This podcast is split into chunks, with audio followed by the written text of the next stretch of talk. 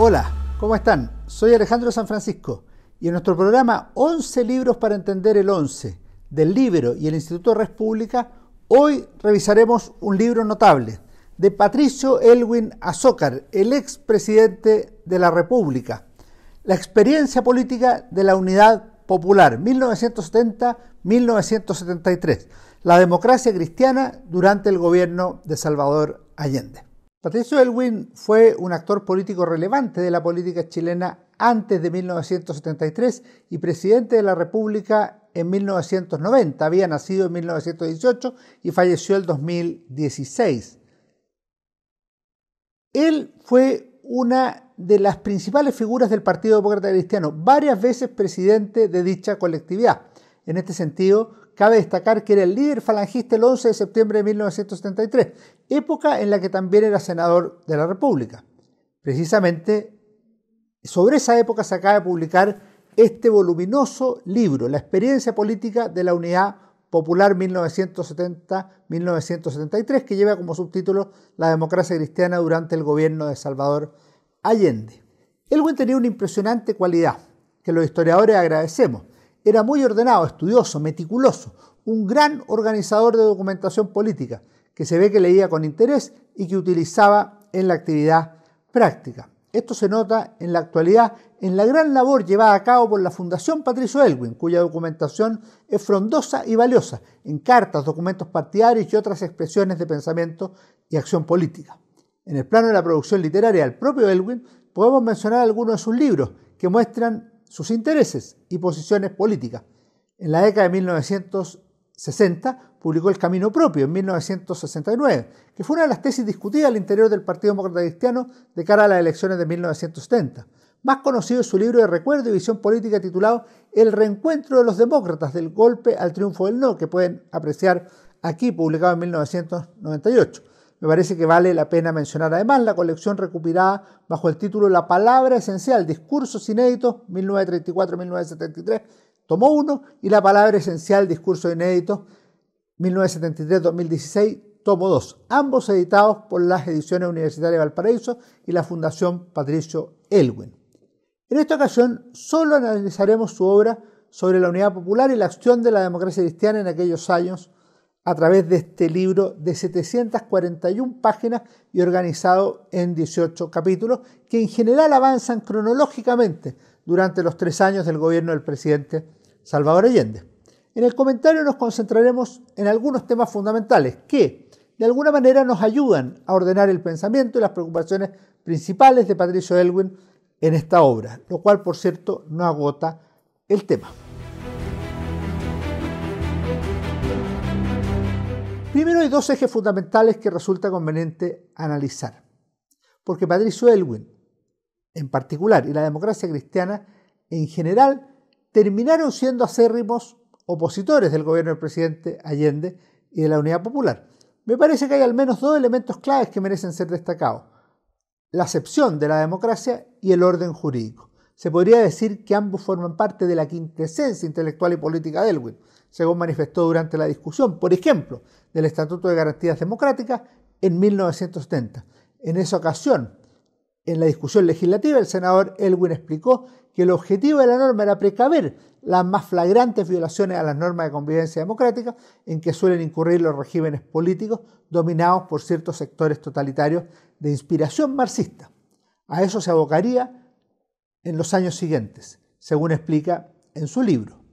La democracia es un tema que aparece desde el comienzo de la obra y del gobierno de la Unidad Popular. Fue parte de los mencionados objetivos del Estatuto de Garantías, democráticas o constitucionales.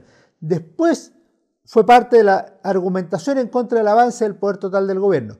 La crítica de la violencia o la justificación de la violencia encontraba ahí un punto de quiebre. Además, hay una notable eh, declaración de 1973 al almirante Montero, a quien Elwin le manifestó que la DC y las Fuerzas Armadas eran los pilares en que aún se podía sostener en esos días críticos la democracia en Chile. En cuanto al régimen jurídico, el tema que más emerge en este ámbito es el de la progresiva violación de la Constitución y las leyes por parte del gobierno de la Unidad Popular. El abuso de las vías administrativas o de hecho, las expropiaciones, requisiciones e intervenciones de empresas, la negativa a promulgar la, la ley de las tres áreas de la economía o de llamar a un plebiscito al respecto. Fue el sentido de la declaración de la Cámara de Diputados sobre el grave quebrantamiento del orden constitucional y legal de la República del 22 de agosto de 1973. Se puede decir que ambos temas cruzan todo el libro y tienen algunas manifestaciones relevantes en el choque del gobierno con el Poder Judicial, del gobierno con la Contraloría y finalmente del gobierno con el Congreso Nacional.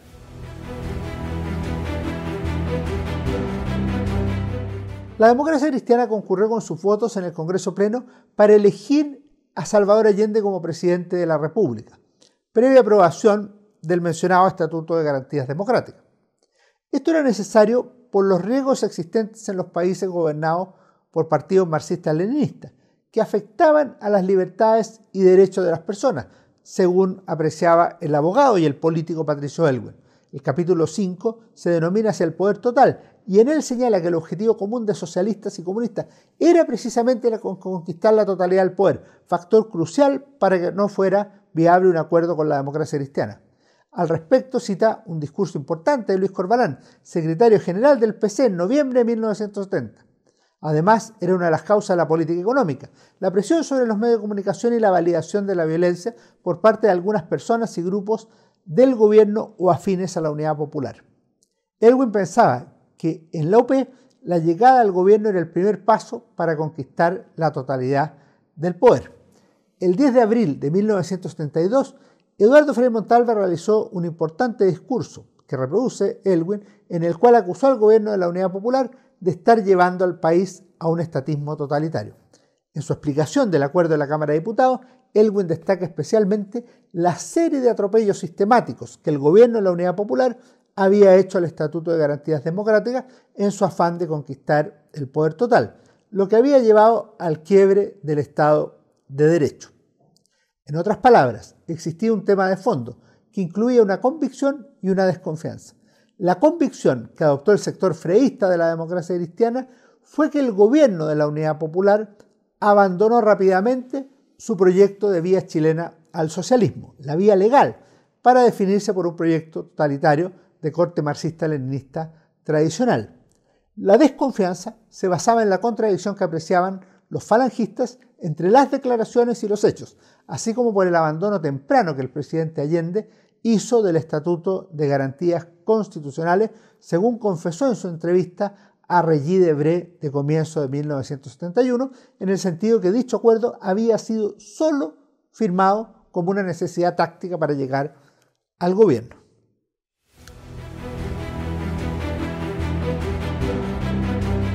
Veamos el problema de las Fuerzas Armadas, que cruza también esta obra y es un tema relevante durante todo el gobierno de la Unidad Popular. Para Patricio Elwin, al comienzo se da por dos razones. Por el asesinato del general Schneider, que califica de maniobra golpista, y por el Estatuto de Garantías Constitucionales, que tiene una dimensión específicamente militar, pues le interesaba mucho a los falangistas mantener el carácter profesional y jerárquico, no político, de las Fuerzas Armadas y Carabineros, y la exclusión terminante de cualquier otra organización armada. Sin embargo, el tema cobra mucha más importancia a partir del gabinete con integración militar, en noviembre de 1972. Las Fuerzas Armadas emergen como actores, se llama el capítulo 11 del libro del senador C. En la primera parte recuerda la importancia y principios constitucionales de las instituciones militares, la sólida tradición democrática que había tenido un problema grave con ocasión del tagnazo de octubre de 1969. Elwin apreciaba algunas contradicciones en el mundo de la izquierda que muchas veces alababa el constitucionalismo de las Fuerzas Armadas, pero también había otros que las reconocían como Fuerzas Armadas propias de un Estado burgués. Incluso los más radicales sostenían que los trabajadores debían formar sus instituciones armadas. Elwin reconocía conocer poco el mundo castrense, pero se empezó a preocupar con el paso del tiempo, y como era él, estudió e incluso escribió en la prensa al respecto. En 1972 el tema pasó a ser relevante en términos teóricos y prácticos. ¿Qué significaba la obediencia constitucional de las Fuerzas Armadas? Se preguntaba Elwin en el contexto del paro de octubre. El tema es del mayor interés histórico, como recuerda el libro que comentamos, cuando se discutía tendenciosamente la doctrina Schneider. La democracia cristiana, dice Elwin, planteó la paradoja de que las Fuerzas Armadas estuvieran siendo usadas bajo el argumento de obedecer al gobierno constitucional en contra de la propia Constitución. Elwin terció en el debate a través de un artículo publicado en el Mercurio el 30 de octubre de 1972 que se tituló precisamente La doctrina Schneider. En ese texto, Elwin afirmaba que las Fuerzas Armadas debían actuar bajo el respeto al imperio de la ley. Por lo mismo, las Fuerzas Armadas no debían cumplir órdenes emanadas de la Administración Civil cuando ellas fueran de dudosa legalidad o abiertamente ilegales. El propio general Prats, ya nombrado ministro del Interior, le contestó al entonces senador de la democracia cristiana, manifestando su desacuerdo con los matices interpretativos, especialmente en lo referido a la subordinación al poder civil, pues para Prats las Fuerzas Armadas estaban subordinadas a la autoridad presidencial y eran el legítimo instrumento que el presidente de la República tenía para hacer que se respetara la Constitución. Por lo mismo, ellas, las Fuerzas Armadas, no podían calificar cuáles órdenes del Ejecutivo eran ilegales. Pese a ello, Elwin sostiene que consideró positiva la llegada de los militares al gobierno y tenía confianza en la persona del general Carlos Prats. No obstante, con el paso de las semanas, de los meses incluso, esa confianza se tornó en decepción. Pensaba que sería más firme Prats en defender el Estado de Derecho, pero había visto que se estaba dejando utilizar. Como contrapartida, se podían ver las alabanzas desmesuradas hacia las Fuerzas Armadas por parte de las autoridades de gobierno, en un contexto de polarización creciente entre la unidad popular y la oposición, pero sobre todo al interior de la sociedad. El tema volvió a ser relevante entre julio y agosto de 1973, cuando la democracia cristiana, ya con Patricio Elwin como presidente del partido, le pidió al presidente Allende que incorporara formalmente las Fuerzas Armadas al gabinete, con capacidad de influencia y además en los mandos medios. En otras palabras, para entonces ya era visible que se necesitaría una mayor presencia militar, porque ellos, los uniformados, eran soportes fundamentales de la democracia, como el propio Elwin consideraba que lo era su partido. Esos fueron temas que pudo hablar directamente con el presidente de la República en dos conversaciones históricas de la mayor importancia que revisaremos detenidamente. Patricio Elwin había sido elegido presidente del PDC en mayo de 1973, antes ya lo había sido en varias ocasiones, con un eslogan que ilustra muy bien el ambiente político nacional de ese tiempo, no dejar pasar una al gobierno. El libro es, en buena medida, una defensa de la democracia como régimen político y de la acción de la democracia cristiana durante el gobierno del presidente Allende, en un doble sentido, la lucha contra el totalitarismo y la preservación del régimen democrático. Dos meses antes de llegar a presidir el falangismo, las elecciones de marzo no habían logrado resolver nada importante. En abril se desató la crisis de la ENU y en mayo seguía vigente el problema del paro de los trabajadores del teniente. Por otra parte, Eduardo Frei Montalva había asumido como presidente del Senado y algunas posturas se radicalizaron, al punto que el 29 de junio se produjo el llamado tanquetazo, que era una especie de golpe de Estado, si bien todavía débil y mal organizado.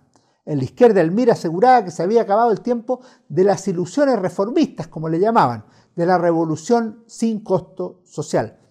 Todo esto mostraba una inquietante realidad de polarización social y el riesgo efectivo de una guerra civil o un golpe de Estado, como repetían transversalmente los dirigentes de los diferentes partidos en sus discursos. Por la importancia política de la democracia cristiana y por el valor del propio Elwin, no es extraño que se haya reunido en un par de ocasiones con el presidente Allende a mediados de 1973, en medio de una crisis que no parecía tener fin ni solución. Los días decisivos serían el 30 de julio y el 17 de agosto de ese año, es decir, pocas semanas antes del 11 de septiembre, temas que son referidos especialmente por Elwin en su libro y que forman parte de la portada. No era fácil ir al diálogo. Por una parte, existía resistencia en las bases demócratas cristianas, por otro lado, había una evidente desconfianza de los líderes falangistas hacia el presidente de la República. Superadas las dificultades, al mediodía del 30 de julio, Elwin asistió a la reunión con Osvaldo Holguín, vicepresidente del PDC, en tanto Allende lo esperaba con sus ministros Carlos Briones de Interior y Clodomiro Almeida de Defensa. Allende estaba distendido, abierto, escribe Elwin en su libro. La DC propuso firmar, formar un ministerio con participación institucional de las Fuerzas Armadas y poder suficiente en los mandos superiores y medios. La reunión continuó en la noche. Allende estaba ahora con su ministro Joseca de Martori y Humberto Martone. Elwin recuerda ahora que la actitud del presidente había cambiado.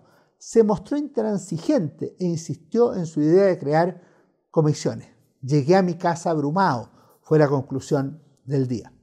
La segunda reunión fue gestionada por el cardenal Raúl Silva Enrique y se realizó en casa del cardenal el 17 de agosto. Para entonces ya había fracasado el Gabinete de Seguridad Nacional designado por Allende nueve días antes y en la ocasión Elwin le expresó al presidente las disyuntivas que enfrentaba su gobierno sobre crear un sistema socialista en democracia o solo destruir las bases del capitalismo. En otra parte, le manifestó una cuestión fundamental del momento político y las responsabilidades del mando del gobernante. Usted tiene que elegir, presidente. El drama del gobernante es que tiene que elegir. No se puede estar al mismo tiempo bien con Dios y con el diablo. Usted no puede estar al mismo tiempo con Altamirano y con la Marina.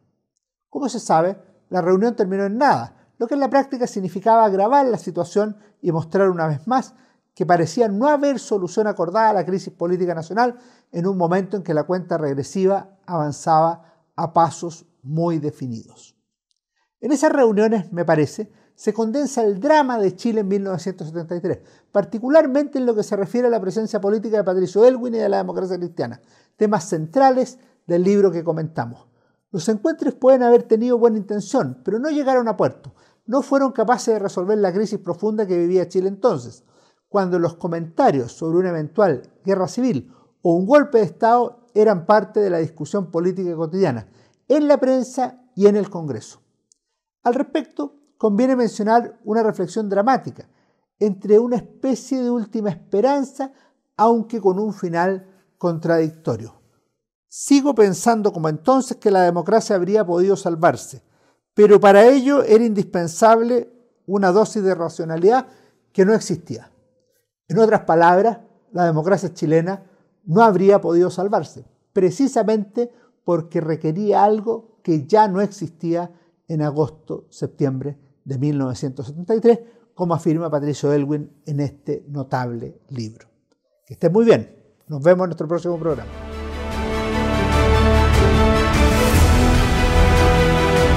El libro, la realidad como no la habías visto. Haz que estos contenidos lleguen más lejos haciéndote miembro de la red Libero.